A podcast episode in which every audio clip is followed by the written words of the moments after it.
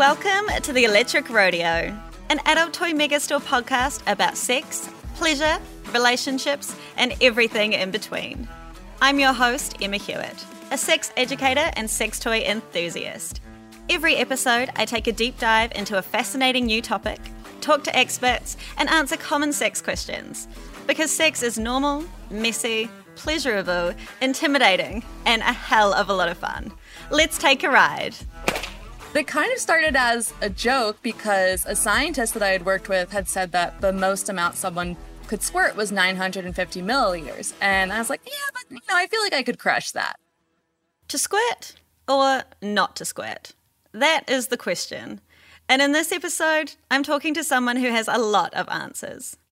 Lola Jean is a sex educator, a pro dom, a fetish wrestler, and the world record holder for volume squirting. Yes, squirting. It's not a record you are likely to see in the Guinness Book of World Records, although she did try.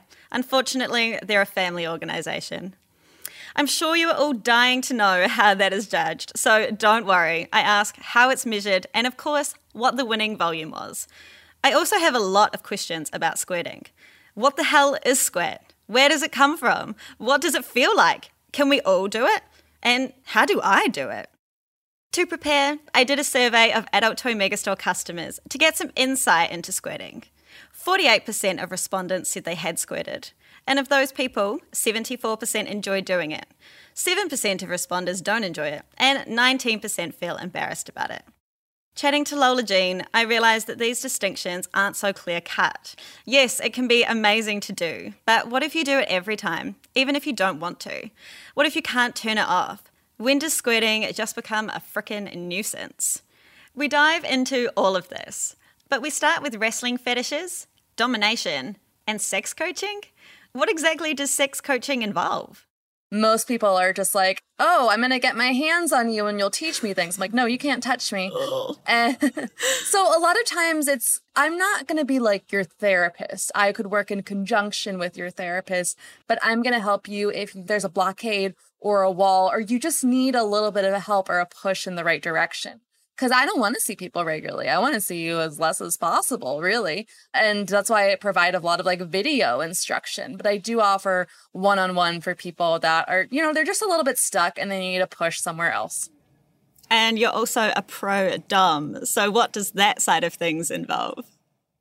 So, in pro domination, generally, when people get further into their careers um, within pro domination, they'll find a certain niche, and that tends to be something they both really like and that they're good at. And I found my niche rather quickly, which is wrestling fetish. So, that's where I operate mostly, and then that kind of lends itself really well to verbal domination, trash talk, and, you know, some other niche fetishes. So this is where people pay me money to wrestle them. And when I say wrestle, I'm mostly using Brazilian jiu-jitsu, wow. but kind of an abridged version of that. So usually people are trying to resist me, but not overpower me. It's about keeping the bodies very close. That's like right. the the strategy of it. So it's something you can inherently make sexual pretty easily. And for some people, it's sexual. For other people, it's more of a sport. The way I put it is for my clients, like it can be whatever you want it to be. But for me, it has to be a sport. How popular is this? I've never heard of like a wrestling fetish. Uh, I mean, it is niche, but it was a very high demand and like low supply when I got into it. And for the people, the underground that's into it, they are very into it. Wow. And if you think about it, like I've had clients that are like, oh, I'm so weird for being into this, right? And it's like, oh, you want to be overpowered by someone who is believably and physically stronger than you? Like, yeah, yeah that's great. Like, no, it's like that sounds like the most basic thing to be into. So, the sense of control or domination that people are looking for, what drives this need in people, do you think? I think there's a common thought that it's just like, oh, people that are really busy and work high power jobs in their day to day life, they're the ones who need to be dominated. And, you know, while that trope can sometimes be true, I'm a boss bitch in my everyday life and I like to dominate other people. And that can be a release for me as well. There's two things. It can be a release of guilt. And I think that, you know, especially now, there is a lot more guilt that people don't really know how to reconcile with whether that's white guilt, whether that's patriarchal guilt, whether that's, you know, guilt and shame. These are ways that they can confront and release that. And then also our fear and insecurities. A lot of times when people are feeling overwhelmed or like they don't have control over their own lives, it really helps to just relinquish that to someone else. I was actually kind of feeling that today. I was just feeling very overwhelmed. And I was like, I just want to get dick down. Like, and I never say that. but like, there's sometimes where I'm just like, I want this to happen so I can like, it can be therapeutic for me. Or, or I had a session the other week where he just wanted to feel really scared. And in the middle of that, I was like, oh my God, what an amazing release for you to be able to feel so scared and then so safe at the same time. You can feel safe to feel scared. And it's really just things that we are not allowed or that we feel we are not allowed to express mm-hmm. or act on in our everyday lives. Because we can, we really can. But sometimes you might need a little element of like fantasy or a non reality or just the professionalism of a provider. So, of course, you're also currently the world record holder for volume squirting, which is the coolest thing I have ever heard. How did this come about? How is a competition like this judged? And what was the winning volume? Man, I wish it were a competition because I'm very competitive and I love being. If you haven't been able to tell by like the wrestling fetish and the trash talk, I'm a very competitive person. But it kind of started as a joke because a scientist that I had worked with had said that the most amount someone could squirt was 950 milliliters. And I was like, yeah, but you know, I feel like I could crush that. I'd never measured it, but like I knew the amount of volume I had was ridiculous. So when I looked it up, I realized this record didn't exist. So I applied to Guinness to set it, which like, you know, Amazing. any any amount that I squirted would have set that. Mm. And they were like, "No, we're a family organization. We can't do that." So did some more research and basically if I had enough witnesses and journalists and I still measured it to Guinness standards, so within a 1 minute period using only the assistance of one's person, meaning my hands. So no mm-hmm. other people, no toys. And I squirted 1,250 milliliters. So I broke science. So I definitely set the record because I proved science wrong by a lot. Yeah. By 300 milliliters. And how is it measured? Like, what is the actual like ins and outs of this?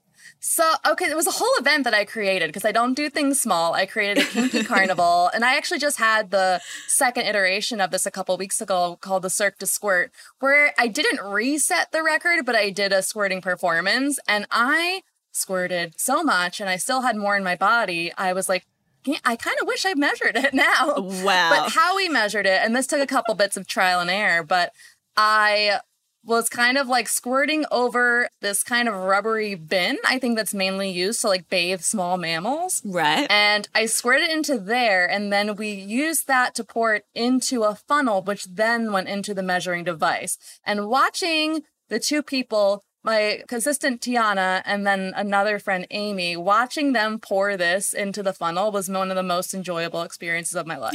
it's just bet. ridiculous. like this is my life. What?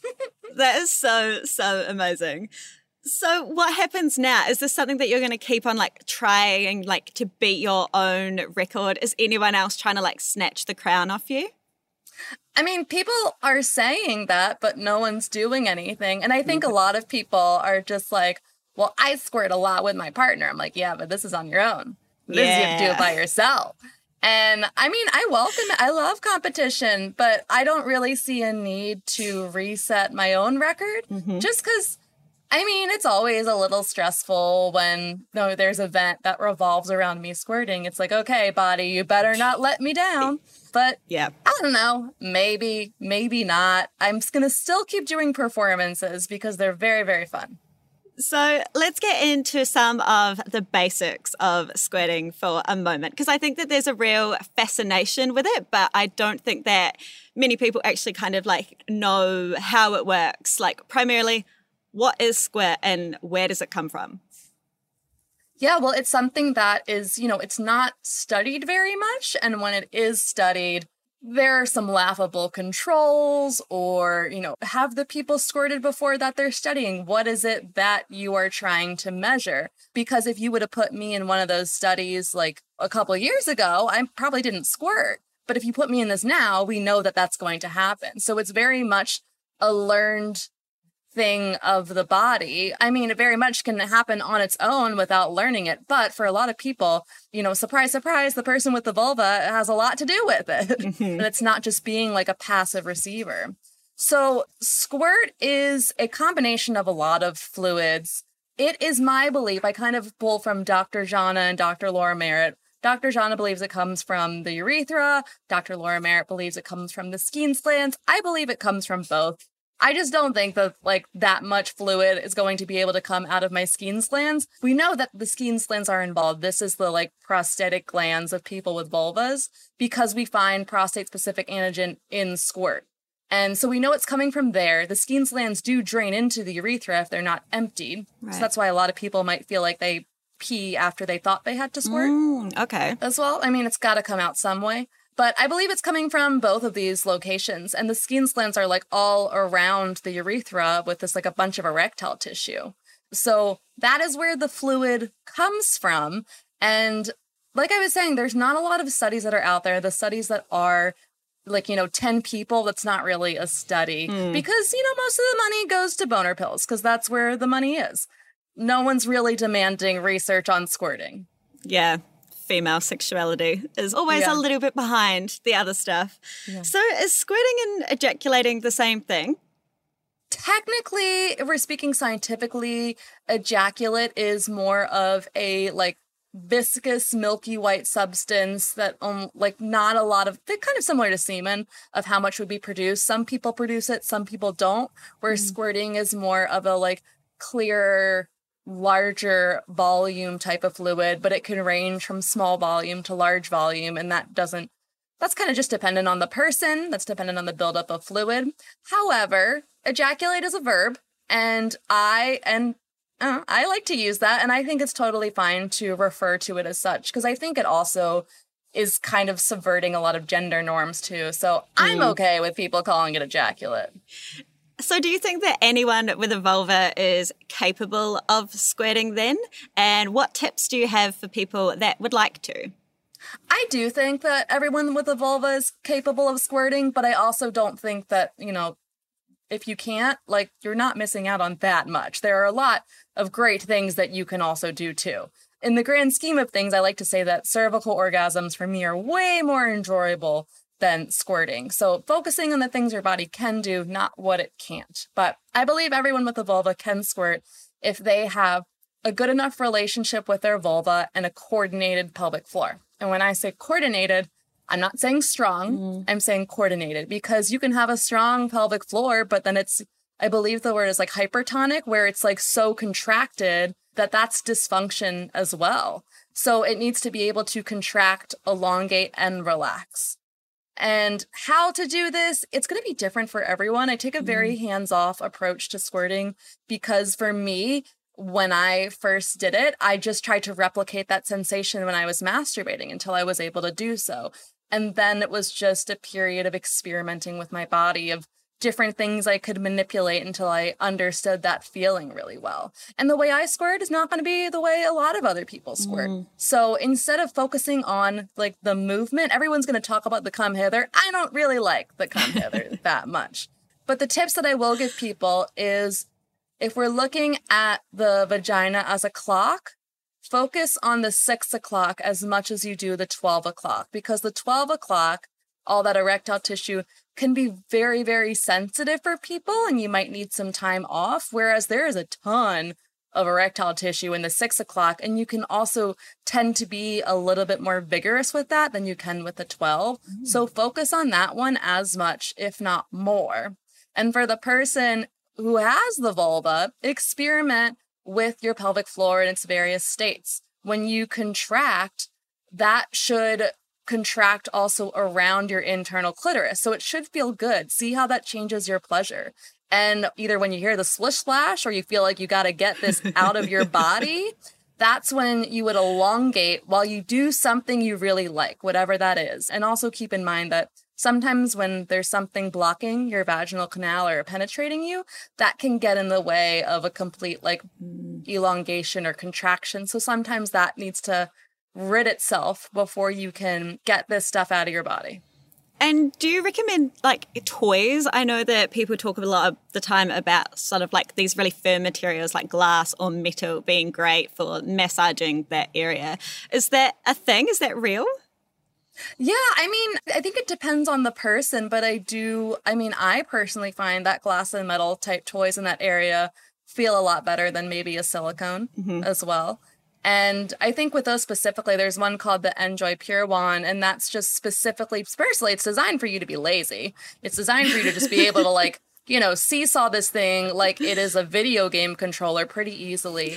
And that's going to be good for getting engorgement because you're going to need a lot of engorgement and arousal to build up that squirt fluid before that's going to eject out of your body. Mm-hmm. But I would also say that the air pressure toys, where a lot of people oh, yeah. call them clit suction, mm-hmm. I think that those are actually a wonderful way to squirt on your own for the first time because it's not going to happen for everyone, but I like to say that those give your body no chance. Like they're so intense and amazing, but they'll also prove to you one that like, you know, if your body squirts, then you are capable of squirting. You just have to figure out mm. how for you. And it also proves that you don't need anything to be penetrating you or directly touching your G spot in order to squirt. And really it's just it's trusting your body and pushing it past what you think it's capable of because mm-hmm. it'll surprise mine is still surprising me. So Yours will surprise you, and if you masturbate, no one else needs to know if it does anything embarrassing mm-hmm. unless you decide to tell them on a podcast. No. Yeah. yeah. now, you have talked a little bit about what it feels like, but does squirting feel different? Is it more intense or pleasurable? So, squirting and orgasm are two different things. For a mm-hmm. lot of people, when they start doing it, they happen together because squirting feels like a release. And when you're mm-hmm. orgasming, mm. that's the ultimate release, right? So it makes sense that they would happen together. However, I think that squirting is a lot easier to achieve than an orgasm, and it can happen a lot more frequent. And then it can happen with an orgasm as well. So the way I like to liken it, and pardon me because this is an American football reference, but I've had people translate it to like rugby and Aussie rules before. Mm-hmm. But I like to liken it to field goals and touchdowns. So squirting is field goals, orgasms are touchdowns field goals are easier to get and you can still win the game with field goals. It's all mm-hmm. points. But sometimes you just really want a touchdown. And then sometimes you get a touchdown and you get to kick the extra point afterwards. And usually when you're getting a touchdown, usually you're getting an extra point. Basically, it's something where, you know, it feels like a release. It feels like like I have a really big itch and then I finally scratch it. Mm. Or I have a mm. sneeze that I've had to sneeze for like five minutes and then I finally sneeze. Like that is what it feels like. And it's very good, but it's also very annoying. Right. And I was having a conversation with someone about this yesterday and they were asking about like, you know, what sex is like. I'm like, it's kind of a bother sometimes. It's like very, it's very frustrating because there's a lot of ways I can mitigate the mess and there's plenty mm-hmm. of different mm-hmm. solutions. But because for me, this is the way my body expresses pleasure. For some people, they might squirt more infrequently. For me, the way my body expresses pleasure is through squirting. So it happens anytime I feel really good, pretty much. Oh wow. Uh, yeah, which is which is a lot mm. to manage when I am, you know, thinking about the mess all the time. So it's not something that you can personally turn off. I was going to ask whether it's something you can choose to do or whether you can choose not to do it. I can get myself to squirt, but it is harder for me to stop myself from squirting. And I get asked that question a lot because everyone who's like just squirted is so excited. I'm like, talk to me in two years. Talk to me in two years. And let me see how jaded you are and how much this sucks. Because a lot of people, I get messages of how do I make this stop? And you know, the best example I mm-hmm. can give them is is there anything that's distracting like maybe if you're doing something with anal play then you know it kind of distracts your body or something overwhelming mm. like intense vibration or you know sometimes i work with like my partners to of like you know keeping something penetrated inside of me no matter how hard my vagina is like pushing that out to prevent the squirt from coming out so but there's not as much control i would have say over choosing to squirt and how do your partners react to it? Are they into it? Well, that's something that I need to talk to people about before they become partners, mm. essentially, because I have had my fair share of good and bad reactions. And, you know, by bad reactions, it's not just the people that shame it, but it's the people that fetishize it as well. Yeah. And I realized that ultimately, I just want someone to match my relationship with squirting, which is sometimes I love it and sometimes I hate it. And they need to view it as that's my body's way of expressing pleasure. And they also need to allow me to hate it as well. It's something that's difficult where I get frustration of like, oh, I really, really don't want to squirt today, but that's what my body is doing. Or even if like you know some sometimes my body doesn't squirt and they're like are you okay? I'm like yeah, like that felt great. It just doesn't. I, I, don't know what's going. Sometimes when I like over exhaust myself, my body doesn't squirt because I think all the resources are going elsewhere. Mm-hmm. It really depends on the person, but I try to stay away from the fetishists. I try to stay away from people who are trying to get me to educate them or people who shame me. So I choose that specifically. I was teaching at an event and someone asked me, they're like, what's the fastest way to get you to squirt? And I was like, ask me to do it myself. so you did talk about fetishism of squirting. And I think there is a real like societal kind of obsession with this topic at the moment. Do you think that's accurate? And why do you think that is? Well, so squirting is a physical manifestation of pleasure. And where previously, you know, a vulva orgasm was like this mystic thing that you didn't know mm. happened or not, and you have no proof. But squirting, we have proof of, and it looks like the ultimate orgasm for a lot of people. And I think that similar to, you know, an orgasm for people with vulvas, squirting has become more about the like cis het male ego than it is about the person actually having the time. And I see that with a lot of people who are trying to squirt. It's like they're trying to squirt for someone else, not mm. for themselves, because someone else thinks it's hot. And, you know, that can be a reason to maybe get into something, but it makes my heart hurt a little bit. Some people just really like messy, messy sex. And it could be mm. sweat, it could be spit. Like people who like messes, like I get that and understand it. But I think for a lot of people, it's ego. It's like, I made this thing happen when, you know, you did it together. It was their body their body did the thing and you assisted with it. You were there. You were part of the process. Do you think that porn has had any impact on it? I think it's had impact on our awareness of it because, you know, if we didn't see it in porn, like unless it happened in our personal lives, like we wouldn't know it existed. I remember when I first heard about squirting or gushing, I was actually I was in Australia because I was studying abroad there for like a year and hmm. some people were like, oh, this person's a gusher. And they were saying it like it's a bad thing to be. And then we watched this video and I was like, I don't I have no idea what any of this is. And you know, fast forward to like maybe five years later when I did squirt for the first time and was like aware of it, it's because someone told me. Mm. Like I wouldn't have known otherwise. I was just having a good time. and do you think that that puts pressure on people with a vulva to be able to do it as well, knowing that there is a bit of an obsession with it and we're seeing it more and hearing about it more. Absolutely. I quote Michael Foucault a lot, who's a French philosopher, and specifically his study on desire. He asks, like, why do we see ourselves as objects of desire and not agents of pleasure?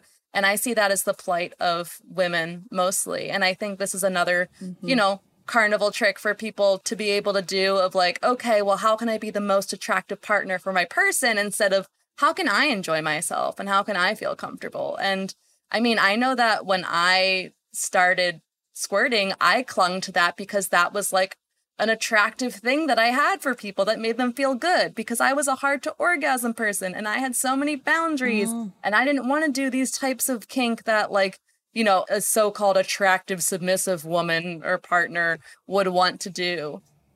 And on the other hand, I think there's still people that feel shame for doing it as well. So for squirting in front of a partner or might have a partner that, you know, freaks out or is like not super into it. What advice do you have for those people? I think this is true for anything that people shame you of, whether it is your body, the way you look, the things you're into, the way your body expresses yourself, because that's what's happening. Your body's expressing yourself and it's a body. They do cool things, they do gross things, they do weird things all the time. Understand that when someone shames you, that reflects more about them than you. They are projecting onto you. We need to stop using the word normal mm. as well. It's just like things are for people and they're not for other people. We don't need to shame people of that. We don't need to say this is weird. It's just not for us. Lola, there are a lot of people with vulvas who also struggle to orgasm, and I think that that brings its own shame along with it. Can you talk a bit about your early struggles to orgasm and whether this still impacts you now? Yeah, so honestly, like I still have trouble orgasming partners. I can orgasm by myself pretty easily. and I think like that's going to be true of a lot of people. Like, you know, a lot of people in vulvas can masturbate and they can orgasm in like a couple of minutes. But when it comes to doing so with partners, sometimes it's a struggle. And sometimes it's depending on which way the wind's blowing. Mm-hmm. It's depending on my menstrual cycle. It's depending on a lot of things. And you know, it's not something where, oh, I found this fix and now I can orgasm better and easier. It's really just divorcing myself from this need that I have to orgasm for it to be a good time. It should be that my pleasure is focused. I would like someone to perform oral on me. I might not necessarily have an orgasm from that, but I can have a really good time. Mm-hmm. And especially because, you know, I squirt so much, sometimes I can have a really good time squirting. Sometimes I might want an orgasm, but it's more about discovering different things. I took a fisting class where, I mean, like, I didn't get fisted, but I was sitting in the class listening and I was like, oh my God, mm. I want to be vaginally fisted. What if that was my thing? What if I knew that? And then it was like, every time I'm vaginally fisted, then I can, or like, and I think it's just that curiosity. Mm-hmm. But it's, you know, the thing is that the pressure is still there. It still feels like, you're a more attractive partner if you can orgasm easier. But again, that's just about the other person's ego as well. Mm-hmm. I love that you took a fisting class. That's so much fun. I want to do one. Great. It was great. was that in person? This is just me being nosy now. Or online? No, I mean, I'm sure she does it in person too. It's Andre Shakti, but she did it online for us. It was part of a series called Seven Days of Domination. And yeah, we had her teach that class. It was so good. Oh, amazing. I don't want to end on a shame note. So, do you have any extra tips or tricks or just any advice for people that you want to get across? Hmm. Well, as far as squirting, I do have classes, I have a lecture, and then I have almost like a guided masturbation that you can take on my website, lolajean.com, if you want to learn more. But really, never stop exploring and trying different things you can be goal oriented. You can like here are things I want to try. That would be cool. Mm-hmm. But then don't tie that to your happiness if it happens or not. And the same thing extends to your partner as well. But it's been really great talking to all these different people who squirt and it really seems like that there hasn't been a resource for us to like talk together. Like, oh, I wish someone would have told me this before. So I am working to create like a free forum where people can just discuss and I can have these people who have been squirting for like 10 years answer questions and talk about things. That will be amazing. Well, thank you so much, Lola, for your time. That has been a really, really interesting conversation. And I'm looking forward to going home and applying all those tips. All right. Report back. I will.